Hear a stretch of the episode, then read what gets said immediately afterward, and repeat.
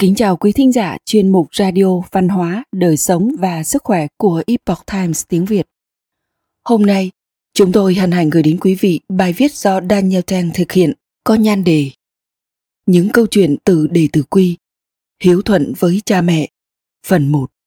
Bài do dịch giả Thục Nhã chuyển ngữ, từ bản gốc của Epoch Times Hoa ngữ. Mời quý vị cùng lắng nghe. Cuốn sách chuẩn tắc để trở thành một người con ngoan trò giỏi. Đề tử Quy là một cuốn sách giáo khoa truyền thống của Trung Hoa dành cho trẻ em, dạy trẻ em đạo lý và những quy tắc lễ nghi. Tác phẩm này do Lý Dục Tú thời nhà Thanh biên soạn, dưới thời trị vì của Hoàng đế Khang Hy, từ năm 1661 đến năm 1722. Trong loạt bài này, chúng tôi trình bày một số câu chuyện cổ Trung Hoa minh họa cho những bài học quý giá được dạy trong đề tử quy. Chương thứ nhất của đề tử quy giới thiệu quan niệm của người Trung Quốc về chữ hiếu hay chính là bổn phận của người con đối với cha mẹ. Lòng hiếu thảo của Mẫn Tử Khiên khiến người mẹ kế vốn ghét bỏ ông cảm động. Nói đến hiếu thảo, trong đề tử quy có viết rằng Thần ái ngã hiếu hà nan, thân tăng ngã, hiếu phương hiền. Tạm dịch, cha mẹ thương, hiếu đâu khó, cha mẹ ghét, hiếu mới hay. Một tấm gương đạo đức về lòng hiếu thảo hay hiếu kính cha mẹ chính là mẫn tử khiên, sống vào thời xuân thu. Mẫn tử khiên là người nước lỗ thời xuân thu năm 770 trước công nguyên đến năm 476 trước công nguyên. Khi ông còn nhỏ, mẹ ruột ông mất sớm. Cha ông tái hôn và sinh thêm hai người con. Mẫn Tử Khiên rất hiếu kính và chăm lo cho cả cha ruột lẫn mẹ kế. Nhưng mẹ kế lại không thương yêu ông. Mùa đông năm nọ, bà may những chiếc áo khoác mùa đông ấm áp cho hai người con trai ruột nhưng lại dùng phần kết bông từ cây sậy là sợi lau thô để may áo cho mẫn tử khiên. Chiếc áo này nhìn bên ngoài trông giống như vải bông, nhưng lại không thể giữ ấm. Đó là một mùa đông giá rét và một ngày nọ, cha mẫn tử khiên bảo ông đánh xe ngựa. Nhưng mẫn tử khiên gần như không thể giữ được dây kéo vì tay ông lạnh cóng cha ông cảm thấy rất tức giận, nhưng mẫn tử khiên không biển dại lời nào. Một lát sau, cha mẫn tử khiên nhìn thấy sắc mặt con trai mình tái nhợt. Ông chạm vào con trai và phát hiện mẫn tử khiên chỉ mặc một chiếc áo khoác mỏng manh. Ông bèn cởi áo khoác của mẫn tử khiên ra và thấy rằng chiếc áo đó chỉ được làm từ lau sậy. Nhưng hai cậu con trai còn lại của ông thì đang mặc áo khoác bông ấm áp cha ông tức giận và quyết định ly hôn vợ mình vì sự tàn nhẫn của bà. Nhưng mẫn tử khiên đã bật khóc nức nở, khuyên cha rằng, trong nhà còn mẹ, chỉ một đứa con chịu lạnh. Nếu mẹ đi rồi, cả ba con trai của cha sẽ rét xương nghe những lời mẫn tử khiên nói, người mẹ kế cảm động từ tận đáy lòng và bắt đầu đối đãi công bằng với cả ba người con trai câu chuyện về lòng hiếu thảo của mẫn tử khiên đã vang xa khắp thiên hạ kể từ đó. Tầm quan trọng của việc chân thành sửa lỗi. Trong đề tử quy có viết rằng, vô tâm phi, danh vi thác. Hữu tâm phi, danh vi ác. Quá năng cải, quy ư vô. Thẳng yểm sức, tăng nhất cô tạm dịch. Lỗi vô ý, gọi là sai. Lỗi cố ý, gọi là tội. Biết sửa lỗi, không còn lỗi. Nếu che giấu, lỗi chồng thêm. Khi xảy ra vấn đề nào đấy, chúng ta cần nhìn lại xem lỗi đó là cố ý hay do bất cẩn mà ra. Thêm vào đó chúng ta không nên che giấu hay tìm cách bao biện mà nên thành tâm sửa chữa lỗi lầm Nhà văn nổi tiếng người Trung Quốc, Tăng Củng là bạn thân của vị tướng Vương An Thạch vào thời nhà Tống. Một ngày nọ, vua Thần Tông hỏi Tăng Củng, Khanh nghĩ sao về nhân phẩm của An Thạch? Tăng Củng thưa rằng, văn chương của An Thạch có thể sánh ngang với Dương Hùng thời nhà Hán.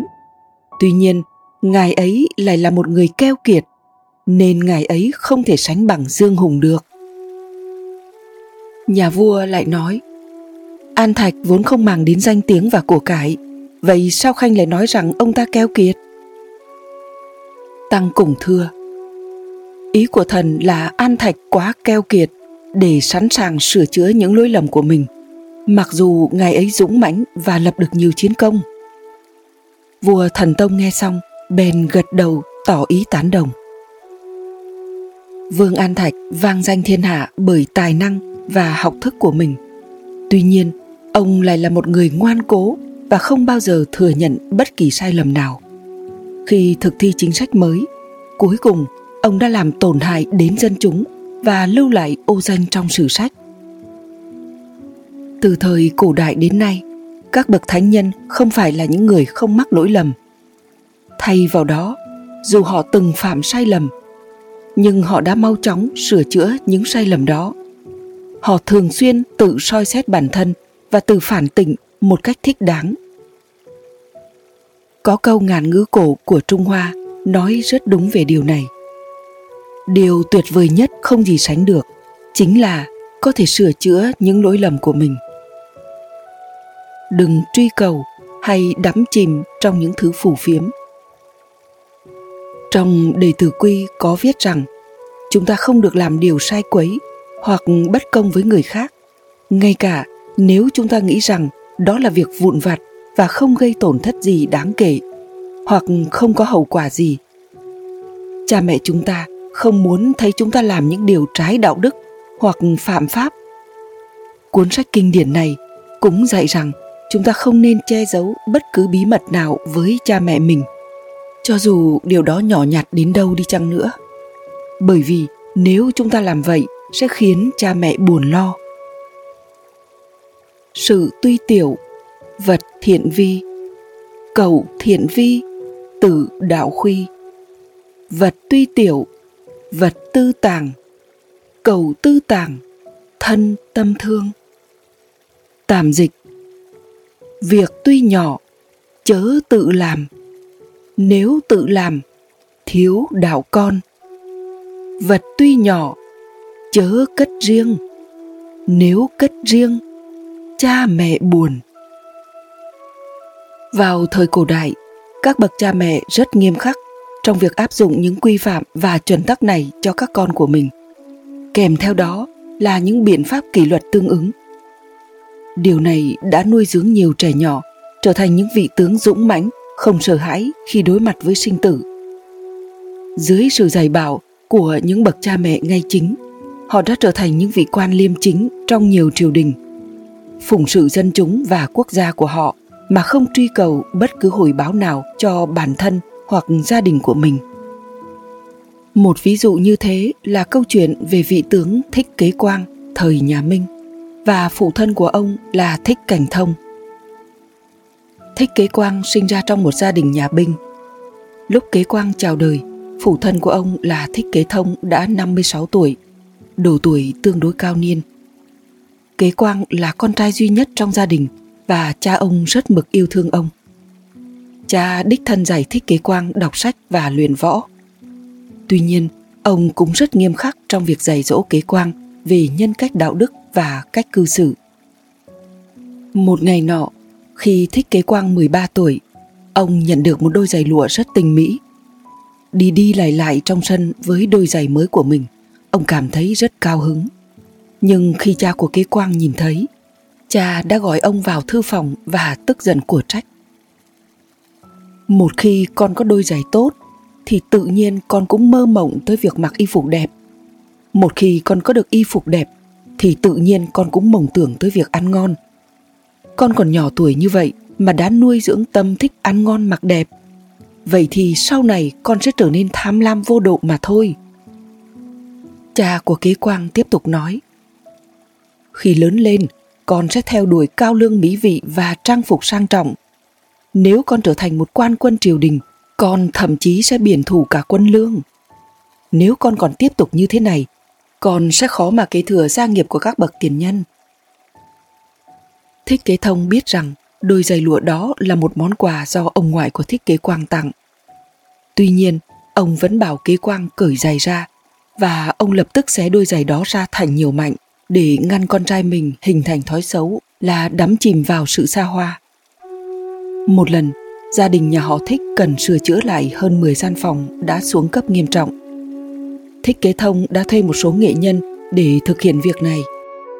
Bởi vì nhà họ Thích cần có một nơi chỉn chu để đón tiếp bá quan trong triều, nên ông đã yêu cầu những nghệ nhân này lắp đặt bốn cánh cửa chạm khắc hoa văn trong sảnh chính, đồng thời yêu cầu Thích Kế Quang trông coi việc lắp đặt. Các nghệ nhân nghĩ rằng nhà họ Thích là một trong những gia tộc cao quý và cho rằng nếu chỉ lắp đặt bốn cánh cửa chạm khắc thì trông sẽ khá thanh bẩn. Họ nói riêng với Thích Kế Quang rằng những trưởng bối nhà ngài đều là các vị tướng quân. Với một gia tộc quyền quý và giàu có như vậy, tất cả các cửa trong nhà đều nên được chạm trổ, khắc hoa văn. Như vậy có tổng cộng là 12 cửa. Chỉ có như thế mới xứng đáng với địa vị xã hội của gia đình ngài. Thích Kế Quang nghĩ rằng lời đề nghị đó cũng hợp lý và thưa chuyện với cha mình. Nhưng Thích Kế Thông đã nói nặng lời vì ý tưởng ngông cuồng và phô trương này. Cha đã của trách Kế Quang rằng nếu con theo đuổi và đắm chìm bản thân trong hư danh phủ phiếm, lớn lên con sẽ không thể làm nên đại sự. Thích Kế Quang tiếp thu lời của trách của cha và nói các nghệ nhân chỉ lắp đặt bốn cánh cửa Thích Kế Thông cũng dạy Thích Kế Quang rằng mục đích của việc học văn và luyện võ không phải là để theo đuổi danh vọng, thành tựu hay phú quý cho bản thân. Thay vào đó, việc này là để mang lại lợi ích cho quốc gia, xã tắc và bách tính. Thông qua sự dạy dỗ, kỷ luật và cách cư xử mẫu mực của cha mình, Thích Kế Quang sống đời thanh bần và hài lòng với việc ăn uống thanh đạm. Ông chuyên tâm và sốt sắng học hành và khổ luyện võ nghệ. Sau này, ông trở thành một danh tướng và chiến lược gia kiệt xuất thời nhà Minh, góp phần chiến đấu chống lại các dân tộc thiểu số xâm lược. Thành danh của ông mãi mãi được lưu lại trong sử sách Trung Quốc. Thích Kế Quang đã học được rằng tính khoe khoang, mê muội để tâm vào vẻ bề ngoài của một người, tích lũy của cải, đạt được thành tích và địa vị. Những tham luyến này là để mong được người khác tân bốc và khen ngợi và đều là những biểu hiện của sự phù phiếm mà căn nguyên của sự phù phiếm không gì khác hơn là sự dính mắc vào tự ngã của một người. Điều đó chắc chắn sẽ hủy hoại những khát vọng cao quý của một người và người này chắc chắn sẽ thất bại khi làm việc lớn. Nếu một người bị hư vinh làm cho mê hoặc như vậy và bị một tâm thái như thế dẫn dắt tranh đấu với người khác thì thật đáng thương cho anh ta. Quý thính giả thân mến, chuyên mục Radio Văn hóa, Đời sống và Sức khỏe của Epoch Times tiếng Việt đến đây là hết. Để đọc các bài viết khác của chúng tôi, quý vị có thể truy cập vào trang web epochtimesviet.com. Cảm ơn quý vị đã lắng nghe, quan tâm và ghi danh theo dõi kênh. Kính chúc mọi điều bình an và tốt lành tới quý vị cùng người thân. Mến chào tạm biệt và hẹn gặp lại quý vị trong chương trình lần sau.